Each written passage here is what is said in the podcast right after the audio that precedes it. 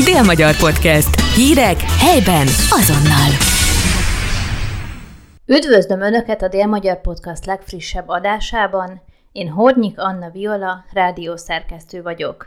A következő percekben kérem hallgassanak meg Fekete Borival, a Tárkányművek énekesnőjével egy interjút. Ugye neked most két főzenekarod van, az egyik a Csalga, a másik pedig a Tárkányművek, viszont egyikbe se azonnal csatlakoztál, hanem egy kicsit később, miután már a zenekar kialakult. Milyen volt a kezdeti együttműködés? A tárkányművek munkásságát már régóta figyelem, hiszen ö, már fú, legalább egy 15 éves zenekarról beszélünk, de most nem akarok hülyeséget mondani, szóval most nem tudom pontosan, hogy mikor alakult a tárkányművek, mert hogy régen más volt a felállás. Ekkor én kamasz voltam, és nagyon sokat hallgattam a számaikat, nagyon tetszett, hogy új módokon nyúlnak hozzá a, a népzenéhez Utána átalakult a zenekar, ebben az időszakban nem annyira hallgattam, nem annyira ismertem a munkásságukat. Utána pedig a Perkeny Kovács Bálint a cimbalmosunk elkezdett együtt dolgozni a bátyámmal, aki volt a zenekar brácsása, Fekete Mártonnal, meg a bőgősünkkel Molnár Petivel. Ők hárman alkotják a Tárkány Trio zenekart, és ők népzenét játszanak, és a Bálint ekkor találta ki, hogy akkor szeretné felújítani ismét a Tárkány művek zenekart is, és a bátyám ajánlásával kerültem be, ennek már három éve, és részben régi számokat újítottunk föl, illetve elkészítettünk egy vadonatúj albumot, amin népdalfeldolgozások vannak, vers megzenésítések, Bálint saját dalai, illetve egy-két világsláger feldolgozás is felcsendül.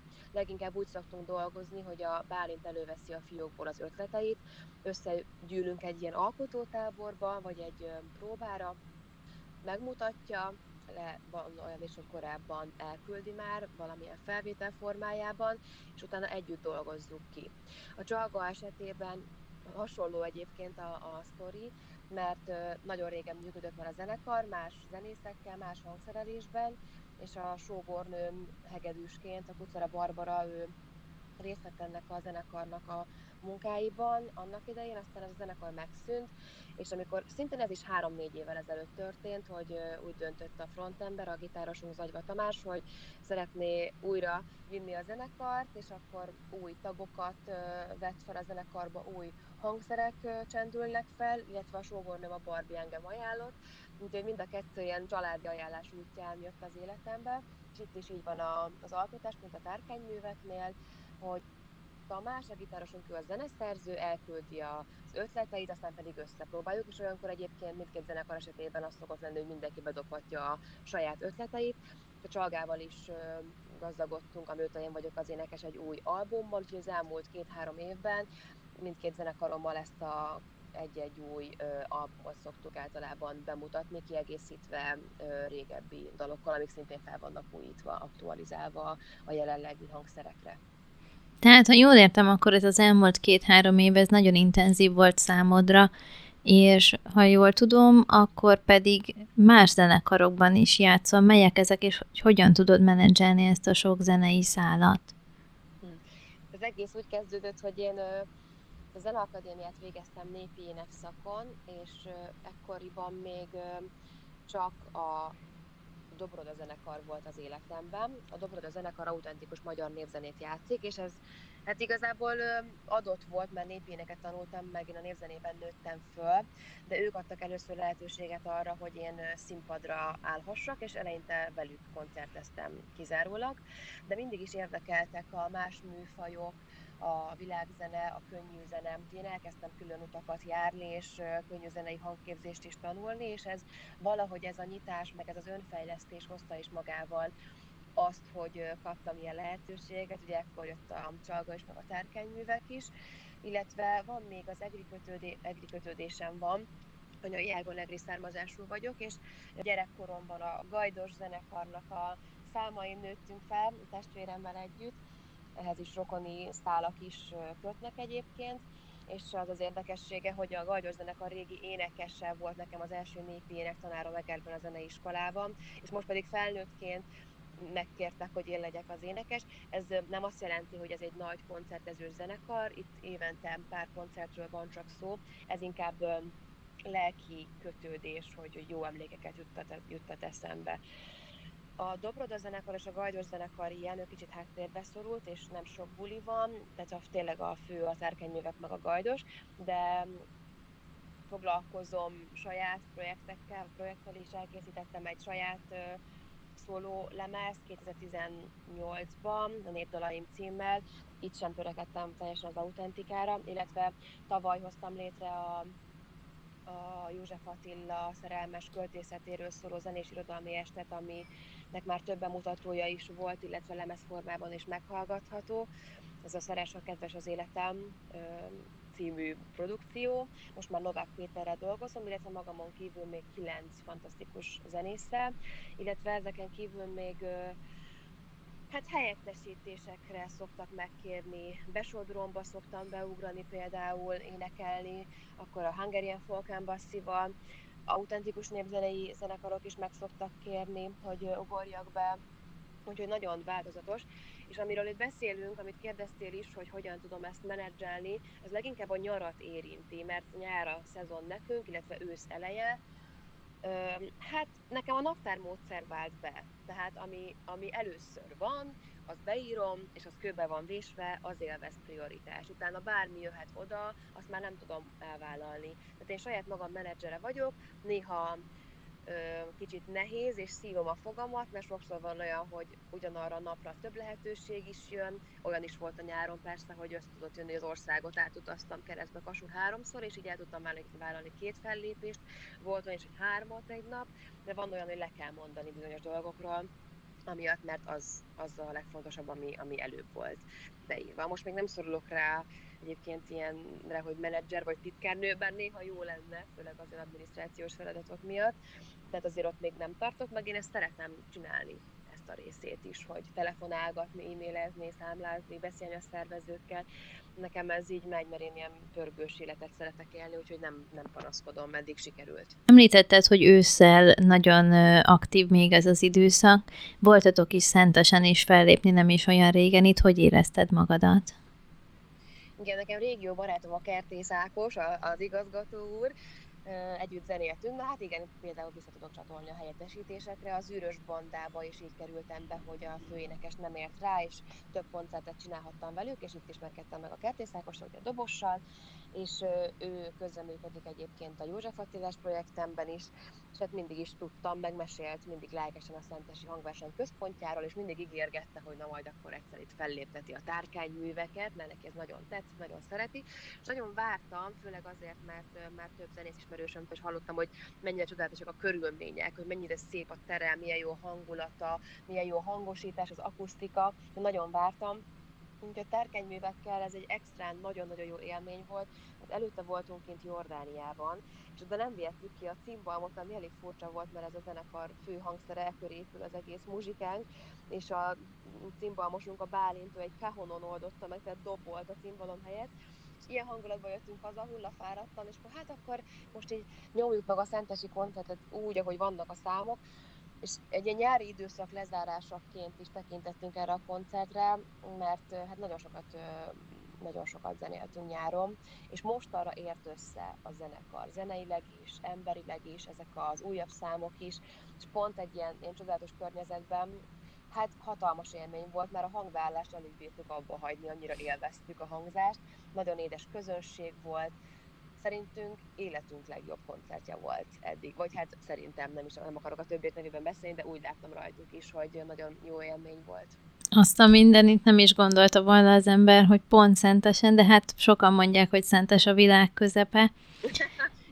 Említetted, hogy József Attila feldolgozásokkal is foglalkoztál, mesélj erről egy kicsit részletesebben, kérlek.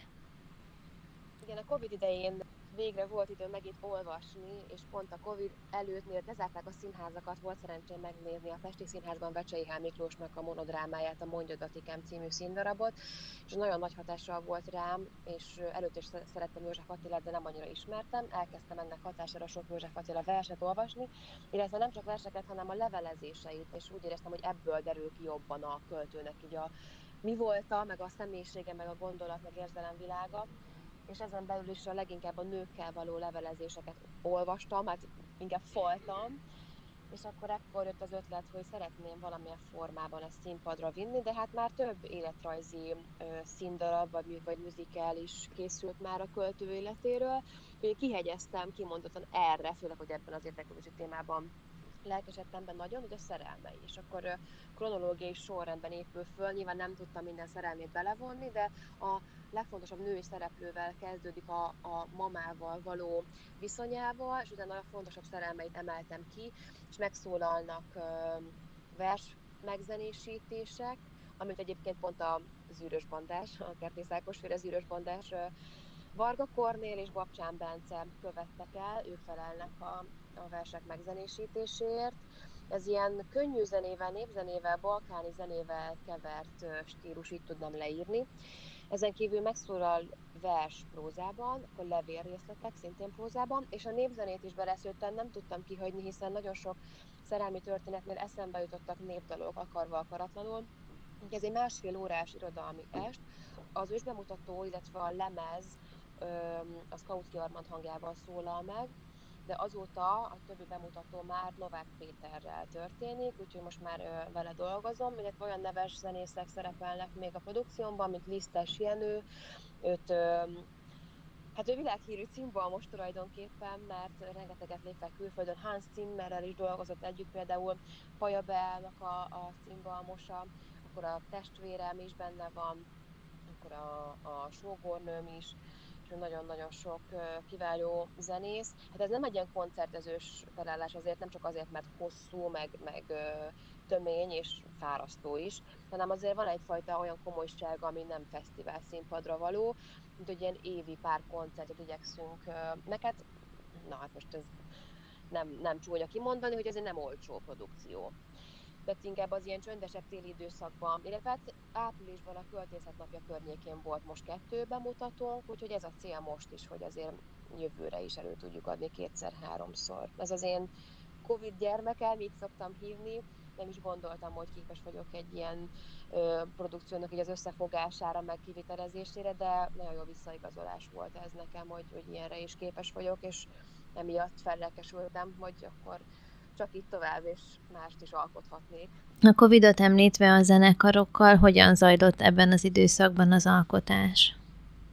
Fú, nekem az olyan trauma volt egyébként, biztos a többieknek is, de hogy így alig emlékszem, mint a kitörölte volna az agyam ezt az időszakot. Persze vannak én emlékeim, hogy hát egy-két online koncert volt, meg, meg egy-két ilyen próba, amikor lehetett, amikor nem voltunk teljesen elzárva egymástól, meg haza kell térni nyolcra, akkor, akkor nyolc előtt oldottunk meg egy-két próbát.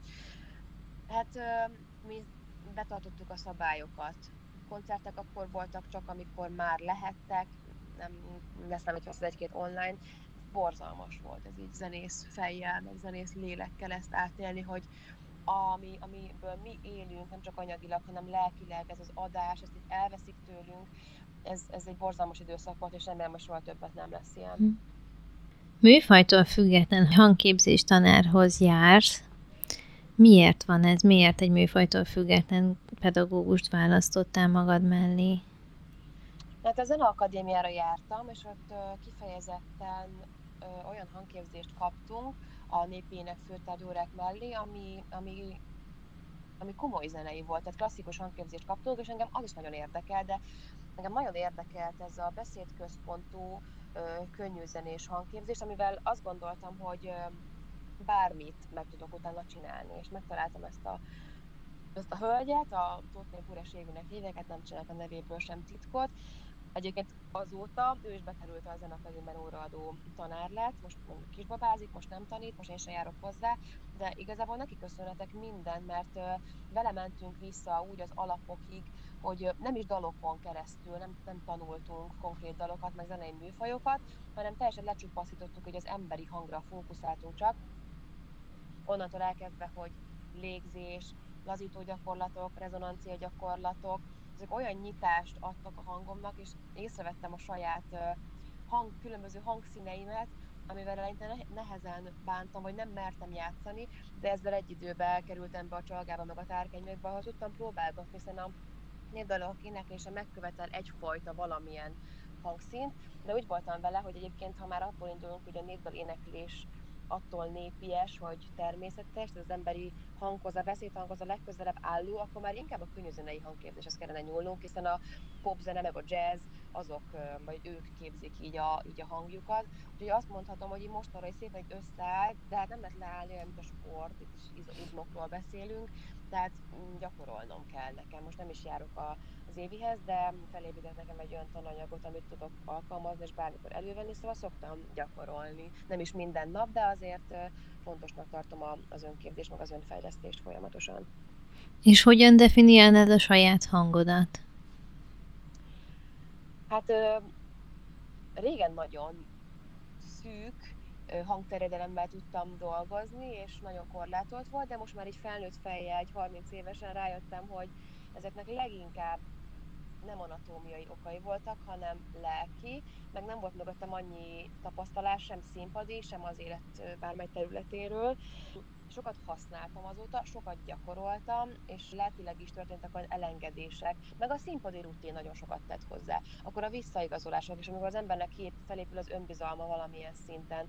Most már egy nagyon színes és rugalmas hang birtokában vagyok, amit tudok uralni, akár fáradt vagyok, akár nagyon kipihent vagyok, meg ugye nők vagyunk, tehát azért nálunk így a sokan ezen meglepődnek, de hát a hormonális változások is, meg a ciklusunk is befolyásolja a hangunkat, és ezt is tudni kell kezelni, mert senkit nem érdekel a színpadon, hogy most akkor Fekete Bor éppen milyen ö, ciklusában van, úgyhogy, vagy, vagy milyen magánéleti problémákkal küzd éppen, vagy a családban mi történik, ott a színpadon mindent le kell vetközni, és elővenni profi módon azt a hangot, ami éppen a legjobb. Térjünk vissza egy kicsit a tárkányművekre, ugye van itt világzene, versmegzenésítés, népzene, mégis milyen műfajban alkot ez a zenekar? Hát bár itt nem szereti azt a megnevezést, hogy világzene, bár így vagyunk el, elterjedve, hát mindenképpen ott van benne a folk mm. vonal, mert hát a hangszerek, a hangszerelés miatt sem tudjuk ezt letagadni, hiszen cimbalom, brácsa, bőgő, ez mind népi hangszer, de most ugye kiegészült gitárral, illetve a barátnőm a másik énekes, a Viszkeleti Júlcsi, aki a, hát ő vokászólamokért felelős, illetve furujázik és fugolázik, úgyhogy ettől lett ennyire ö, színes a, a hangzásunk. Hát igen, tehát ö, ez valami fajta folkzenei feldolgozós zenekar. Én, én nem utasítom el a világzene megnevezést egyébként, a Bálint szokta ezt kicsit másképp kifejteni, most az ön nevében nem is tudok beszélni, de szerintem igen, tehát hogyha népdal dolgozunk fel, vagy világslágát, vagy verset, vagy a Bálinnak a, a, a szerzeményeit, akkor is mindig ott van benne a, a, a népiesség. Úgyhogy, úgyhogy folk, világi folk zene, mondjuk így.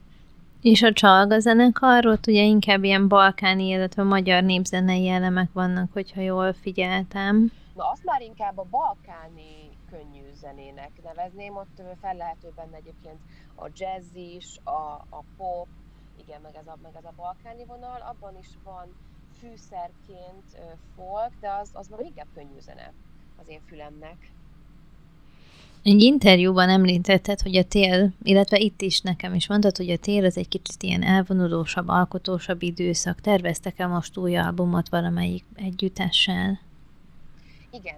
Igen, a tél az, az kiváló lehetőség erre, hiszen akkor nincsenek fesztiválok, meg nincs annyi fellépés.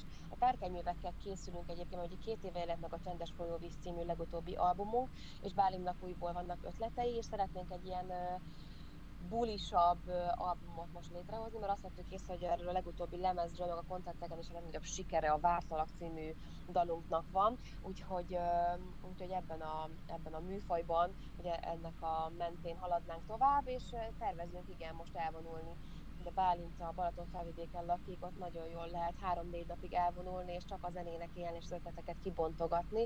A csalgával is ez a helyzet, készülnek új dalok, hogy mikor jön ki az új lemez, nem tudom. A tárkányművekkel biztos vagyok benne, hogy hogy most télen stúdiózni fogunk, és akkor a jövő szezonra, nyára már ezeket, ezt az új tudjuk majd vinni ö, fesztiválokra. Olvastam rólad, hogy ugye neked a mezőségi népzene a legközelebbi műfajod, ami a legközelebb áll hozzád. Ez miért van? Jaj, de felkészült, hogy nagyon jól esik, köszönöm szépen. Igen, édesapám a szakmában elég ismert, neves néptáncos volt, aztán népzenegyűjtő lett és, és népzenész, illetve hangszerkészítő, javító. Ö, vele a gyerekkorunk így telt a bátyámmal együtt, hogy ő legtöbbet mezőségre járt abban az időszakban, amikor mi gyerekek voltunk, lakodalmakba, temetésekre, bálakba, népzenei nyári táborokba, és a legtöbbet a mezőségen jártam, ezért gyerekként ezt hívtam magamba, ezt láttam, ezt hívtam magamba testileg, lelkileg, akár a táncot, akár a zenét, akár az énekeket nézzük, elvitt még olyan idős mesterekhez, akikkel már sajnos nem találkozhatunk, és itthon is a népzenészek már csak felvételekről tanulhatnak, és ezek, a, ezek az élmények határozták meg a zenei ízlésemet, ami az autentikus népzenét illeti. Én nem tudom egyszerűen kiverni magamból, hogyha meghallok egy bármilyen mezőségi falu muzsikáját, akkor, akkor mindig a hidegrád, és nem tudom, nem jó értelemben, és nem tudom, nem tudom megunni, teljesen a véremmé vált. És ha már a táncot említed, akkor mit gondolsz, mi a különbsége ugye most a modernebb táncházak és a régi autentikus táncházak között? Hát ugye régen, hogyha a falusi paraszi kultúráról beszélünk, akkor, a, akkor funkcióban élt, akkor nem ez volt a, a külön kis szeparált közeg, a táncház mozgalom, ugye, amit így nevezünk, hanem ez az életük része volt.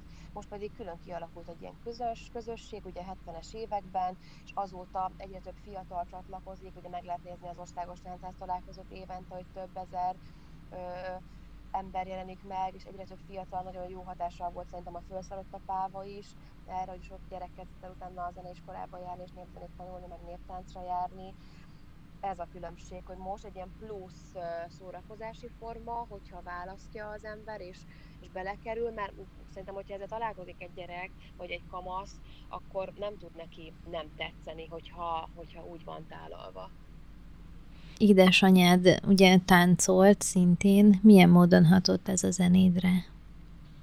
Hát leginkább anyukánkkal nőttünk fel, mert apukánk járta a világot, szóval belőle annyit láttunk, hogy utaztunk vele, és nagyon sok élménnyel gazdagodtunk. Otthon viszont anyukánk igen, ő, ő néptáncos volt, de az a szerencsénk, hogy ő nem csak népzenét hallgatott otthon, hanem, hanem mindenféle műfajban szóltak a zenék, a régi magyar rock, akkor, akkor pop, musicalek, színházi zenék, komoly zene, és ez olyan hatással volt ránk a bátyámmal szerintem, hogy ezt tett minket nyitottá, ezért vagyunk mind a ketten több ilyen világzenei együttesben is, és ezért nem utasítjuk el, sőt ezért szeretjük, meg ezért hallgatunk nagyon sokféle zenét.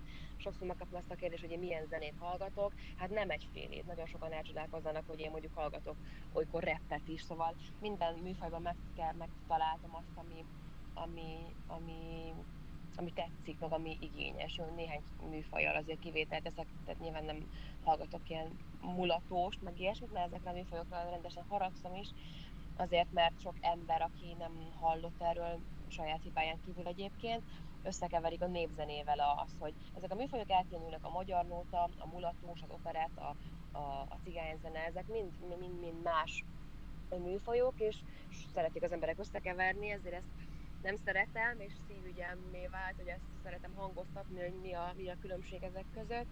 Szóval anyukám, anyukánknak köszönhetjük ezt a, ezt a nyitottságot, igen, de hát persze ő is a névzenét képviseli elsősorban. Kiknek ajánlanád a zenéteket? Mindenkinek, mindenkinek, aki szereti műfajtól, és, és ugye kortól, és mindentől, nemtől függetlenül mindenki megtalálja benne szerintem egy albumon belül azt, ami, ami a kedvence, meg ami az övé, akár, a, akár ha a szövegekre, akár hogyha a, a melódiát figyeli. Ez volt a Dél-Magyar Podcast legújabb adása, Hornyik Anna Viola beszélgetett. Dél-Magyar Podcast. Hírek helyben azonnal.